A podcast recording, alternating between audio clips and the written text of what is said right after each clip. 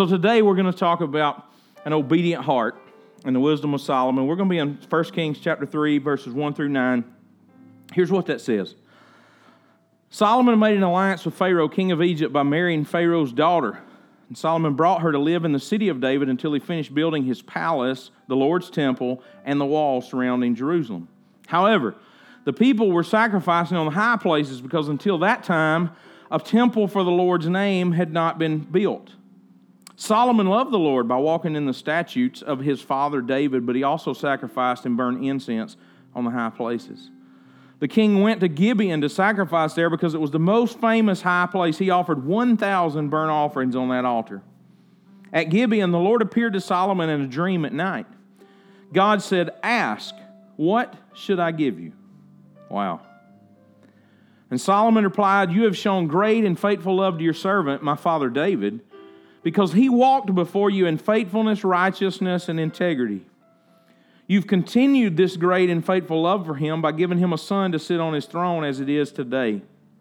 Lord, my God, you have now made your servant king in my father David's place, yet I am just a youth with no experience in leadership. Your servant is among your people you have chosen, a people too numerous to be numbered or counted. So give your servant an obedient heart to judge your people and to discern between good and evil. For who is able to judge this great people of yours? Let's pray over the word. Father, thank you for your promises. Thank you for who you are. Thank you for how you lead us and you guide us, you speak to us.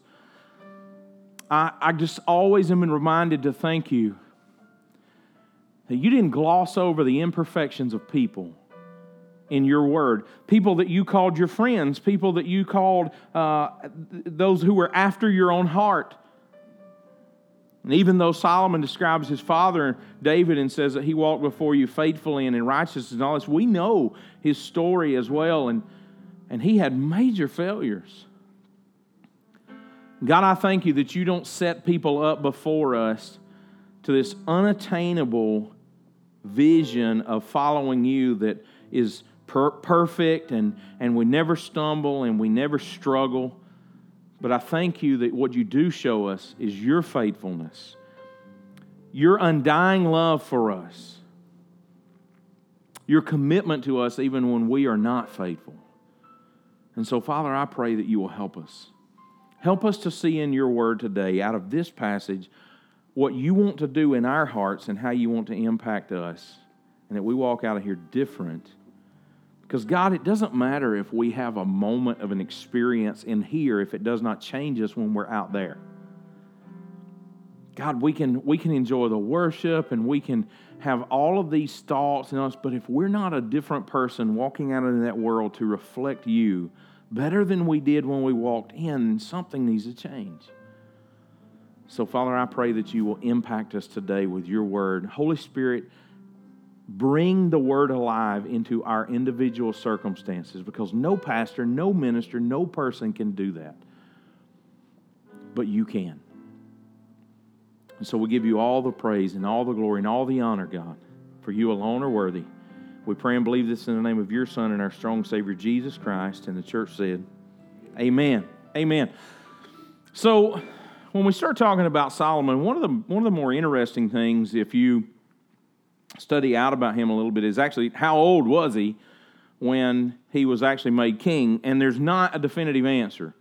Um, some scholars um, say, and even some rabbis in particular, say that he was between 12 and 14 years old.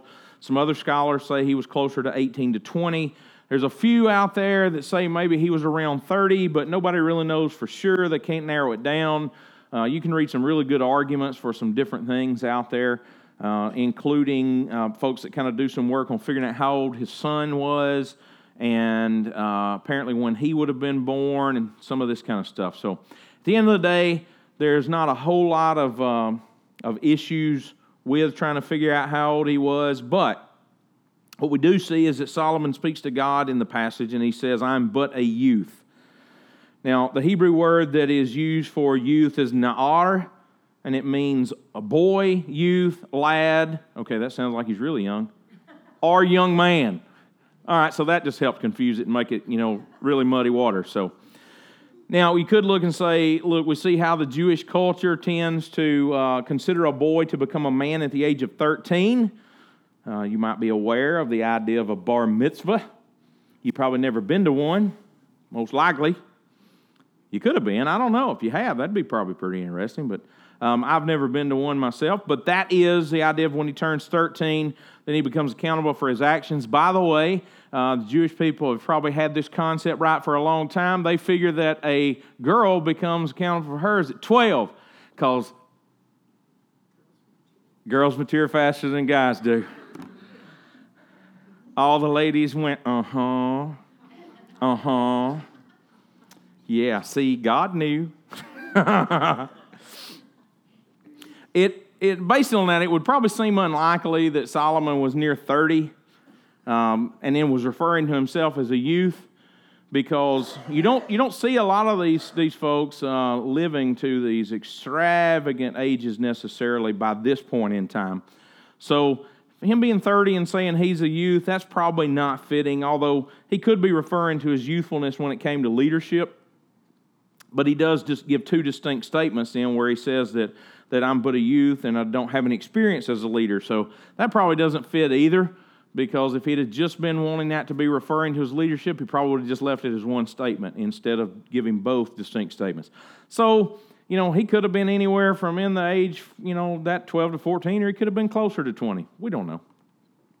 What, uh, what not, does seem to not make a whole lot of sense is uh, even though these guys got married a lot younger, you know, they got married sometimes in that 15, 14, 16, you know, range. Yeah, you see Chris's eyes, and he's like, what? Um, yeah, yeah, you know. It was kind of more like early, early America, right? I think my grandmother was like 15 when, uh, when they got married. Uh, my, my daughter's doing a motion. Yeah, there you okay, there you go. So, uh, well, anyway, yeah, we should move on from that. Um, Look, folks got married a lot younger back. There's a lot of discussion about whether folks were a lot more mature at some of those early ages back then, too, but just because of life in general and all that kind of stuff. But, but even at that, the odds that, that he is 12 and he's marrying Pharaoh's daughter, eh, probably not so much. Uh, that's probably not really the case, but um, that would be a little odd. Regardless, he's a reasonably young man, and he's now king over an entire nation. And so God appears to Solomon in a dream. Solomon has been following after his father's footsteps. He's worshiping God. They haven't provided a temple for God, because if you remember, David uh, was, was not allowed by God to build the temple because God looked at him and said, Hey, I know you would like to do this, but you have been a man of war and you have blood on your hands. Um, you know, you, you got to go all the way back to Uriah when he had Bathsheba's husband killed so that he could, you know, hide his relationship with her. And so God says, I can't let you build my temple because you're, you don't fit the, the, the criteria. But I will allow your son to do it. All right, so Solomon's going to build, build the temple. But they don't have a place then for God to be worshiped the way they should. So they're using really the high places and things that would have been to uh, some other worship of other gods, if they're using that to be able to, to worship God because they don't have anywhere else at the moment to do that. But Solomon's following after God. He is, he is making sacrifice because that was their whole process. And so he's there in Gibeon and he's doing this, and then apparently he goes to sleep, and God shows up in a dream, and God gives him this powerful, powerful statement. And he says, Tell me what you want me to give to you. Now, the interesting thing to me is no matter exactly how young Solomon was, is he displays an already pretty immense amount of wisdom. He could have asked for a lot of stuff. And in fact, when God responds to him, we didn't read past verse 9, but a little bit past that, God actually tells him, Because you didn't ask for the things that probably would have made sense for someone of your age and experience to ask for, I'm going to give you those things anyway. That's pretty neat process. You know, God basically says, You didn't ask for money and you didn't ask for all this stuff, uh, but because you didn't, and that wasn't where your heart was, then I'm going to bless you in, in those things.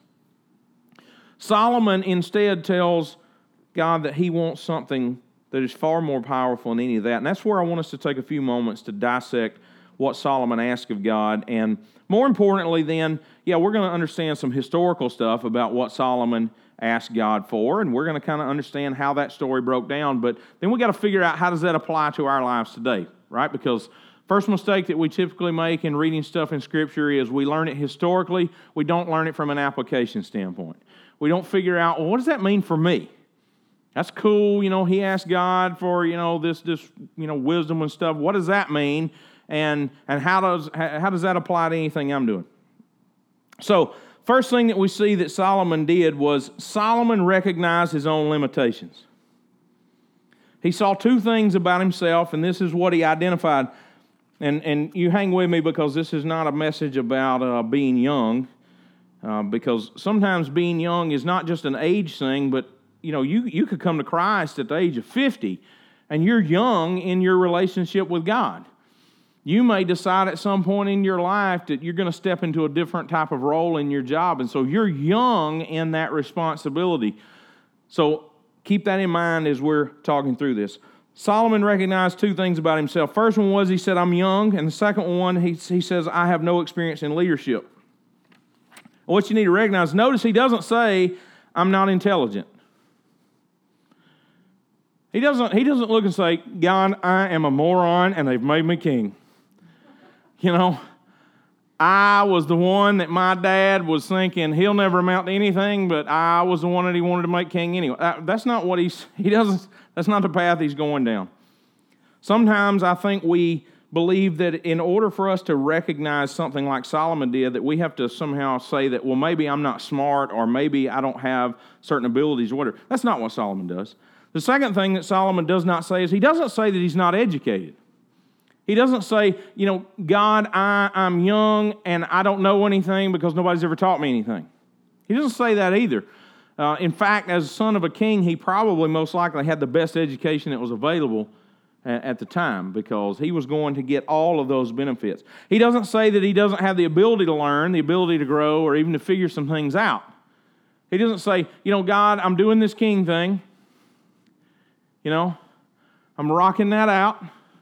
Was the best I have for y'all today you know, hey, I was I was 12, 13, 16, doesn't matter, you know, I'm this young guy and who the king? I'm the king, you know. He doesn't that was the best best I had and Joni was the only one who was like, "Lord, I can't believe he did that." All the rest of y'all was like, "Oh, Jesus, take the wheel."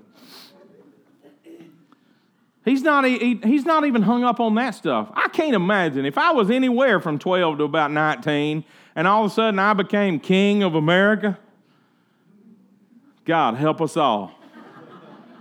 you know, think about it. And God shows up and asks you, hey, what do you want from me? Want a ham sandwich and a hot tub. Y'all know the commercial, right? you know, can't do the part about a girl from 6A, you know.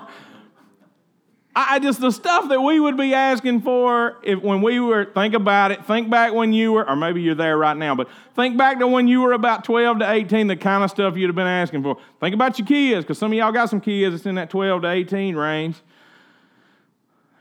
I mean, man, there would be Legos everywhere. Everybody would have a PlayStation 4. Right? That's not what that's not what Solomon says. But he does recognize his own limitations. And, and he, was, he was smart enough to recognize that his age probably influenced some of his responses and thoughts. Now, again, I don't want you to get hung up on this being age like number of years that you've been on the earth. Think about when you first stepped into any uh, role of responsibility, or whether that was in your family, or whether that was in your job, or whatever. Man, there was some stuff that you just had reactions to things because you were so new in it that it was not good. I've seen a lot of young leaders over the years that have, have worked for me, and man, when they first step into that role, and that person is not showing up for work, and they're going to have to address it, they're mad. They're like mad. How many of you remember back when you first started? Uh, well, let's just say you were younger than you are now. Let's just Do you remember how quick you were to form opinions and react to things? You know, you wouldn't even have all the facts. You'd just be, oh, I'm gonna tell you, right? You'd be all over that stuff. Wait, maybe you still are. I don't know.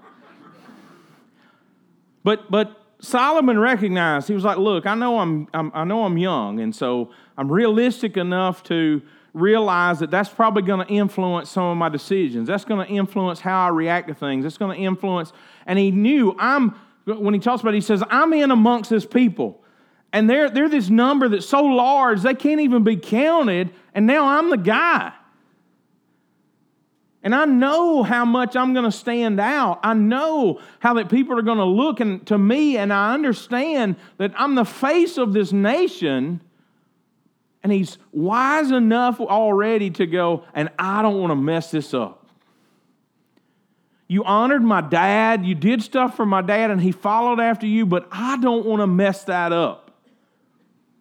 The second thing that he recognized out of that was he, he says, I don't have any practical experience in leading people. Now, today, we would refer to what Solomon recognized in that as being self aware or being introspective. And I can tell you it's a highly desired trait among leaders, people who are aware of themselves and aware of their own limitations. Because one of the toughest things that you can ever have is to be dealing with someone in a leadership role who, for instance, believes that everybody that works for them or everybody just, just likes them and loves them and all this, and then you over here going, oh, God help him. Because they over here at HR going, I can't stand that joker. You can't trust him. He don't tell the truth. We can't. But they know their job depends on him. So when they're talking to him, they're like, "Hey, boss, how you doing? Good morning. Hope you had a great weekend. You jerk." Right? You know, up under their breath. That's the way this stuff goes. And, and that's one of the worst things that you can be dealing with is someone as a leader who is not self-aware. Because then you got to break the news to them at some point. Right? You got somebody's got to come along and go, "Hey, I need to help you see." that all these people have been talking about slashing your tires, right? Don't act like none of y'all ever thought some of that at work, because now I've, I've heard some of y'all. Maybe you won't slash anybody's tires, but you know, you was like, somebody need to pray for them people that I work with. The way y'all said it, I knew what you were saying. I'm glad you didn't let it all come out, but, but we knew what was and half the people sitting around going, oh man, I feel that. Solomon was wise enough at this point to be self aware and say, I don't have experience. God, I'm, I, I, I know that I inherited this because I'm in the royal family, but I don't know what I'm doing. I don't have experience to do this, and I could learn, but but when I learn, I know I'm adding some now. Don't you think I'm not making out like this is actually in the text? I'm just telling you what has to be surrounding his thought process because of how he asks and what he asks. He has to be sitting there thinking, I can learn, but that's going to hurt people over time because I'm going to make a lot of mistakes because I don't have that experience. So the second thing then that he recognizes is he recognizes what the proper solution is. What is it that needs to happen to counter his limitations? Because being self aware is only the first step. You hang with me. I'm going to circle this all the way back around to you because right now you're thinking, oh, this is awesome. This is like somebody, this is like my boss or something like that. They need to hear this. Maybe I can get this on a podcast, you know, and share it with you. Just hang in there. It's coming back to you, it's going to knock on your door. You can't be looking out the peephole going, no, I ain't going to let this message in. Being self aware is only the first step in his path to becoming the greatest leader that turned out Israel has ever known. It was the most powerful time, it was the most blessed time in, in Israel's history as far as being under a king. His next step was recognizing what the right thing was that he needed in order to lead in spite of his current limitations. And so he asked for something very specific. Solomon asked for an obedient heart. An obedient heart. Now, the word that's used here for obedient is shama. It's actually spelled like S H M from our standpoint, but it means to hear listen to, heed, obey, understand. And here's the sense that it's used in this it's to understand or comprehend the meaning of something that's understood in terms of hearing. He says, okay, so to understand or comprehend the meaning of something that's understood in terms of hearing. Catch that. Solomon asked for a listening heart of understanding. A listening heart of understanding. I want you to grasp this. Solomon's desire was to be able to listen with his heart, but to be able to understand and comprehend. So, well, what is the heart that's in, in this passage? It's defined as the locus, which is not locust with a T. That's not like the, you know, the little grasshopper thing that flies in and eats everything. And it's not the focus. It is an L. It's the locus. If you didn't know that, here's a fun word for that. It's just a point. It's a point of it's a point of concentration. It's the locus, the center. It's the locus of a person's thoughts, which is your mind, their volition, which is your will, emotions, and knowledge of right from wrong, which is your conscience, and it's understood then as the heart. All right, let me give you, let me give you that again because that was so it's the locus, it's that central point, it's that, that focus. You put a dot on paper, there it is of a person's thoughts, volition, emotions, and knowledge of right from wrong, and it's understood as the heart.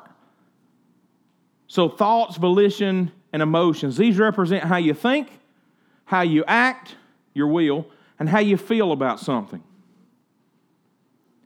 He says, God, give me a listening heart. Give me a, a, an ability to hear and therefore influence how I think how I act and how I feel about something.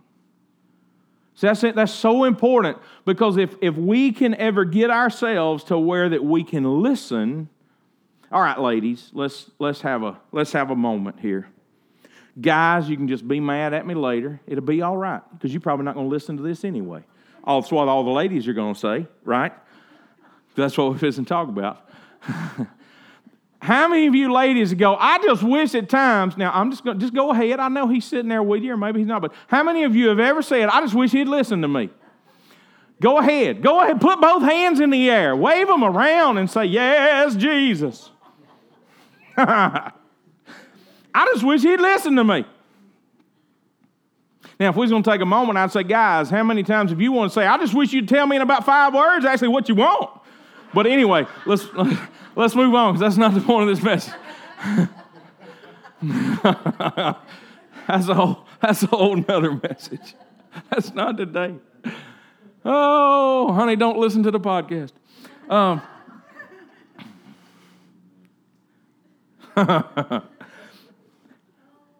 it's all about it's all about first that you're going to listen and how many of you, you know, you'd be willing to say, look, usually my challenge with listening, you, you're probably going to say this. How many of you say, my challenge with listening is I've already started working on what I'm going to say in response. How many, how many of you say that's, that's a problem for you? I, will say it. I'll raise both hands. Me and Stevie was only two that I saw raise their hands. You know, y'all, I'm give y'all another chance. How many of you are already thinking about what you're going to respond? There you go. That's what I'm talking about. Because we're already, the moment we hear something out of the conversation that we're going, oh, that's not right, or I don't agree with that, we're formulating what we're going to respond. It takes concentration and effort to just listen. yeah, just listen to the whole thing. listen to the whole thing. Chris is like, yes. I want to testify to that right there. That's difficult, right? And that's what Solomon is asking God for. He says, Hey, give me this obedient, this, this ability to listen and to comprehend and all this heart. I listen, I comprehend, I understand right from wrong, and I allow that to change how I think, act, and feel. That's powerful. That is powerful because if we will get a connection between listening and then thinking, acting, feeling, then our spiritual lives will be something so much greater than what they tend to be. Right? Because we will hear something. Remember, the Bible talks about, says, you know, that we don't need to just be hearers of the word, but doers. So we may be hearers, but not get the heart part. We get the obedient as far as they listen, all that, but we're not getting the heart part right. Solomon asked for both of those together. He wasn't asking God to just let him hear things emotionally alone. And he wasn't ruling out the emotion because that's what the heart contained in this. It contained the emo- how you feel about something. Instead, he was asking God to let him hear with understanding and shape how he thought, acted, and felt. And what that was going to do was it was going to give him the ability to lead, to judge, to rule his people correctly. Now, if we read on past this, we would see that it almost immediately after God says, Yes, I'm going to do that for you, and then because you didn't ask for money and all this other stuff, I'm going to bless you with that too. We almost immediately see that God allows that to be tested in him, and for then Solomon to recognize that what God had done in him, but also the people around him recognize it. Because here's what happens later on in this chapter two prostitutes come, and they come before the king. And what they what they had an issue with was that both had a, at approximately the same time had a male child. And they're living in the same place. And they both have these male children young, young babies. And so they wake up the next morning, and one of the male children is dead, has passed.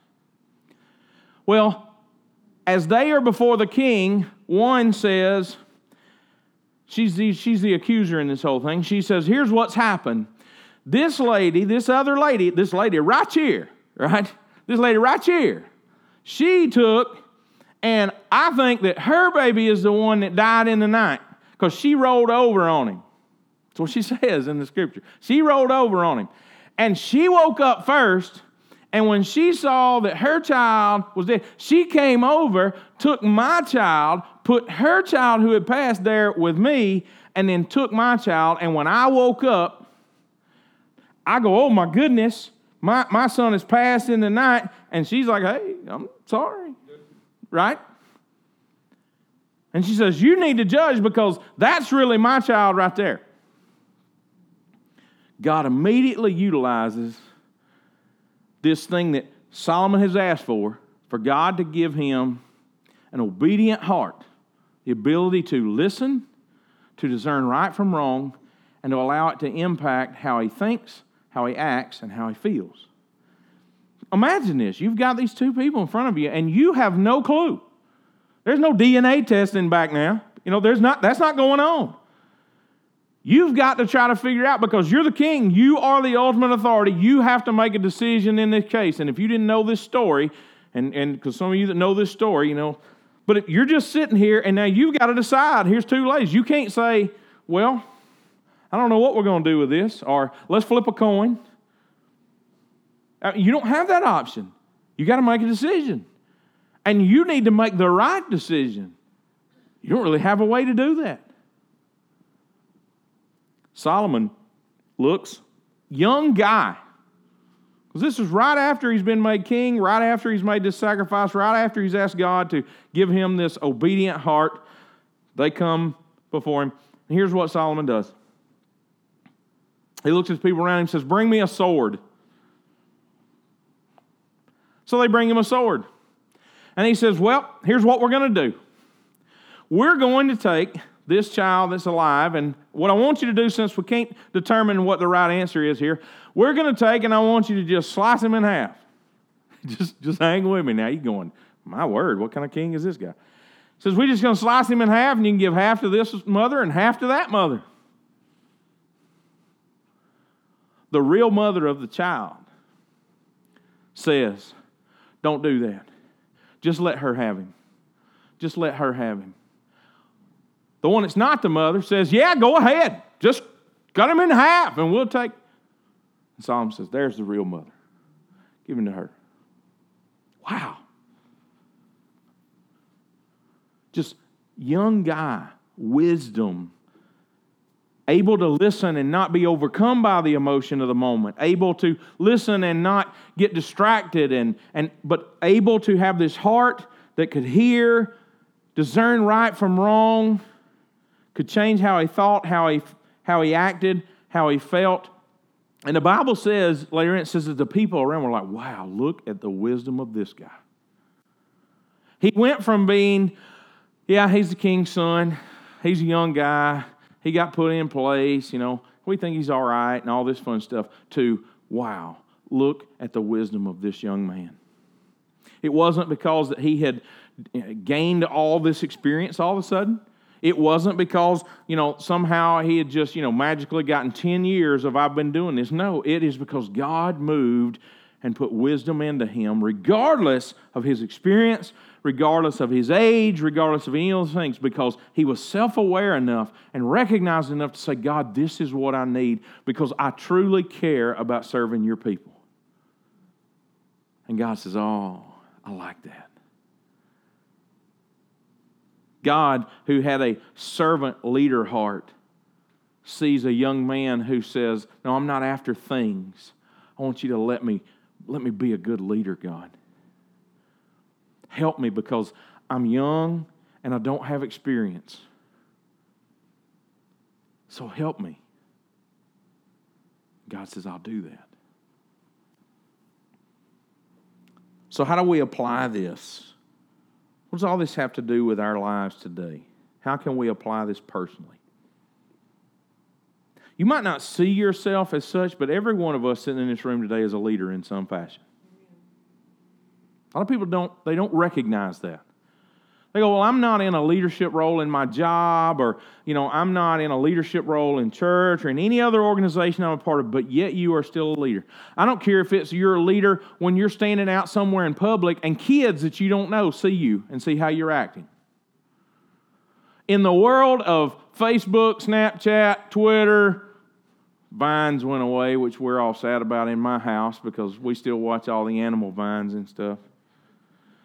But in the age of when all this stuff can happen so quickly, I can guarantee you, people can very rapidly demonstrate that you are either a good leader or a poor leader. Because there are people that will video you off in public. You need to know people were because you start acting a fool somewhere. And somebody will video it and you'll show up on social media.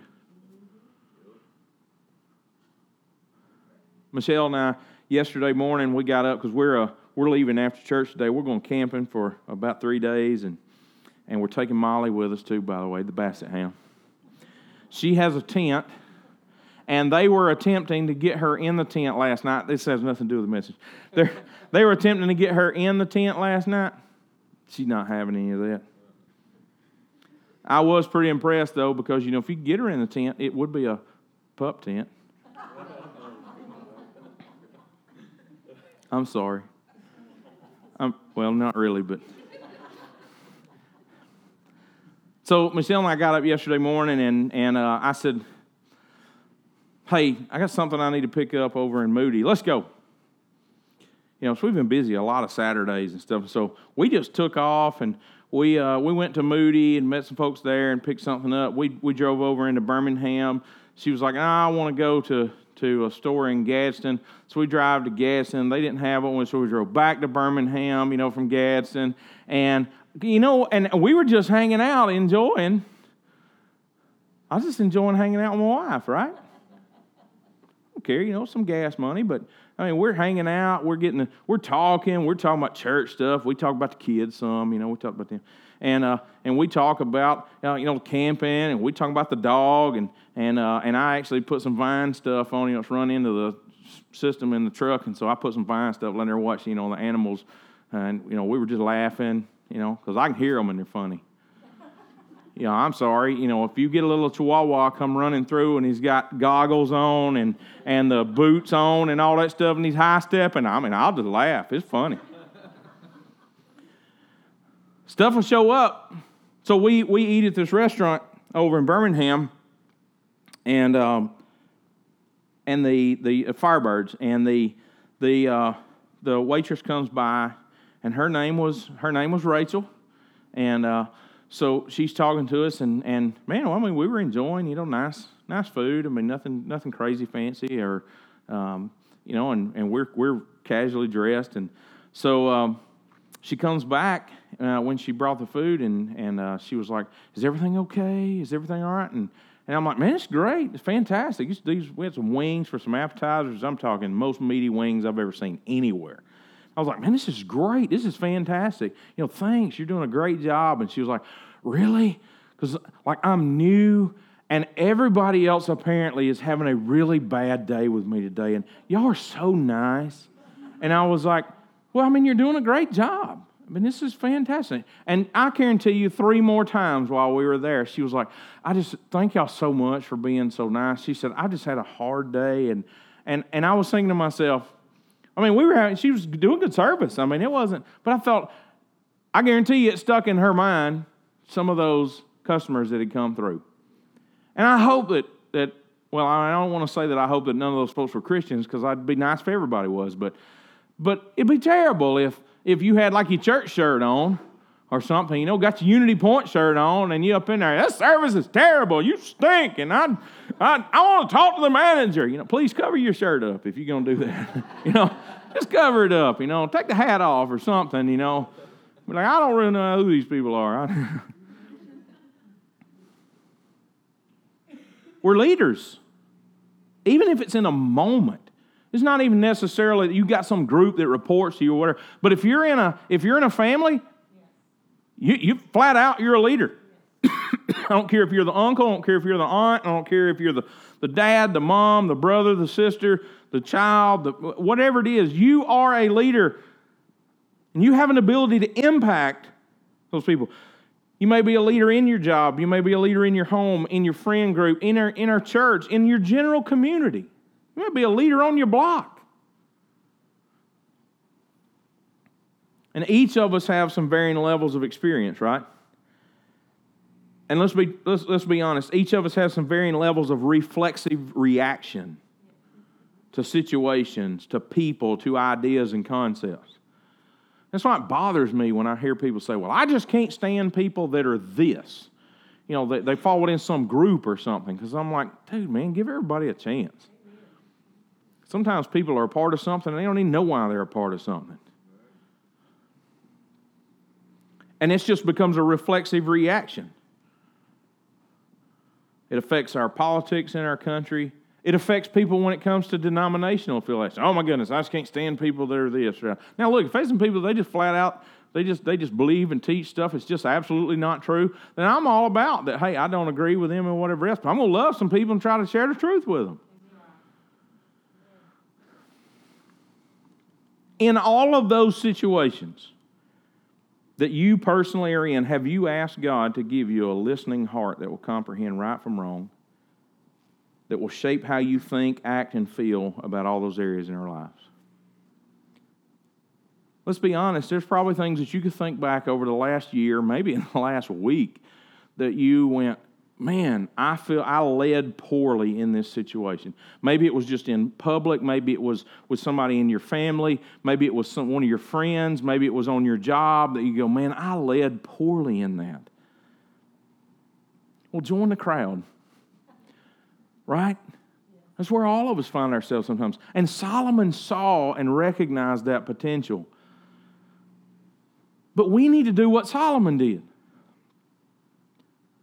We need to go back and we need to say, God, I need you in every area where I will be leading in my life. Help me to have a listening heart. Bible talks about this one point, says that we need to be quick to listen and, and, and slow to speak and slow to anger. Why? Because it's a challenge for us. Solomon just recognized it early. But have you asked God to give you a listening heart that will comprehend right from wrong, that will shape how you act? If you're a parent, do you have that kind of leader's heart? I don't care if you've got adult kids or if you've got toddlers. If you're a parent, do you have that kind of heart? And have you asked God for it? If you haven't, today's your opportunity. On your job, do you have that kind of heart? Do you have an obedient heart that listens to understand, and then it allows that to shape how you think, how you act, and how you feel. When you watch the news, do you have that kind of heart? When you read the newspaper, when you see something that happens, you just go, well, that's just like those people. That's just like that, that political party, or that's just like that there. Or do we have, that's just like somebody that's not like me. That's just like those young people. That's just like those old people. Well, you know, it goes a bunch of ways, right? That's just like women. That's just like men. Or do you ask God to help you have the kind of heart that Solomon did? Our world is desperate. Is desperate for spiritual people of God to demonstrate this kind of heart. A heart that listens with discernment, not just emotion, and not just with preconceived ideas born out of inexperience. Here's one of the most challenging things I think that we as a people of faith are going to face. We need at some point to be reaching people that are not like us. Maybe they're older than you. Maybe they've had children and you haven't had children. Maybe they haven't had children and, and you have. Maybe they're from a different ethnicity. Maybe they're, they're from a different socioeconomic stratum. Maybe they're from something that just makes them different than you. Then we're going to have to have a godly heart that can listen and that can discern right from wrong and that can then speak the truth with love that can that can reach into a situation and can say i'm going to give you the truth but i'm going to show you that i love you in the process. Solomon didn't look at this situation and go just hack the kid in half. I don't mean i don't think that was his attitude.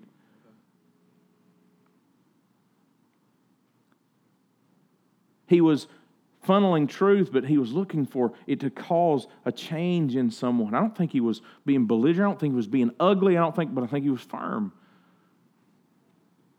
Our world is desperate for spiritual people who will be firm in what they believe and firm in, in understanding what, what God wants out of them, but yet can demonstrate a listening heart.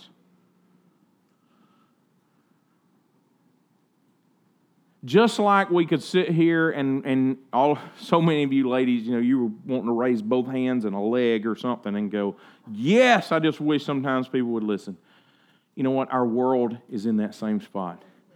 Where our world is saying, It is great that you want to tell me what you want me to hear, but I just wish that for a moment you would listen to me. Even if you don't agree, even if you don't think that it's valid, just show me enough respect to listen, and then I will listen to you. A listening heart. This is something that God can obviously give us at any age and any level of experience with something in life. So, what kind of heart do you have today? So you're going to go home and you've got, a holiday that's somewhere in this week. You may have, some of you may have an extended period of time off, or you may just have one day off or whatever. You're going to be around your kids. You're going to be around family. You're going to be around friends. What kind of heart are you going to have? It's great that you're saved. It's great that you know Jesus. Fantastic. But what kind of heart do you have? Do you have a heart that's going to listen and seek to understand, and that then is going to change how you think, how you act, and how you feel? And it's going to demonstrate that love and wisdom and grace and all of those things. You're going to have an opportunity here sometime this week. You're going to have an opportunity if you go eat somewhere you know lunch today. How are you going to lead? What kind of heart are you going to have? If the waitress spills stuff all over you, what kind of heart are you going to have? She may be having a terrible day. There may have been stuff happening at home. There may be things that are going on that she's barely holding it together to be in that place today. How are you going to act? How's, what kind of heart are you going to have? You're going to go to work and you're going to deal with a situation maybe this week and somebody's going to snap, somebody's going to be ugly, and they're going to this, that, and the other. Now, I'm not saying you don't need to say, hey, that's not right. You don't need to act that way or anything like that. That's not what I'm saying. But how are you going to act? What kind of heart are you going to have? Maybe that person's dealing with family problems. Maybe they just found out that there's an, an, illness that they don't know how they're going to pay for. Maybe, maybe there's something going on with their spouse or their children and they are devastated. What kind of heart are you going to have? I know the example that Jesus gave us. The example that Jesus gave us was that he's standing there and he's being beaten, he's being whipped, they're mocking him, they're spitting on him, they're doing all this kind of stuff. And what does Jesus do? Even as he hangs on the cross, he says, Father, forgive them because they don't know what they're doing. We're going to have to decide what kind of heart are we going to have? Let's pray. Father, I pray that today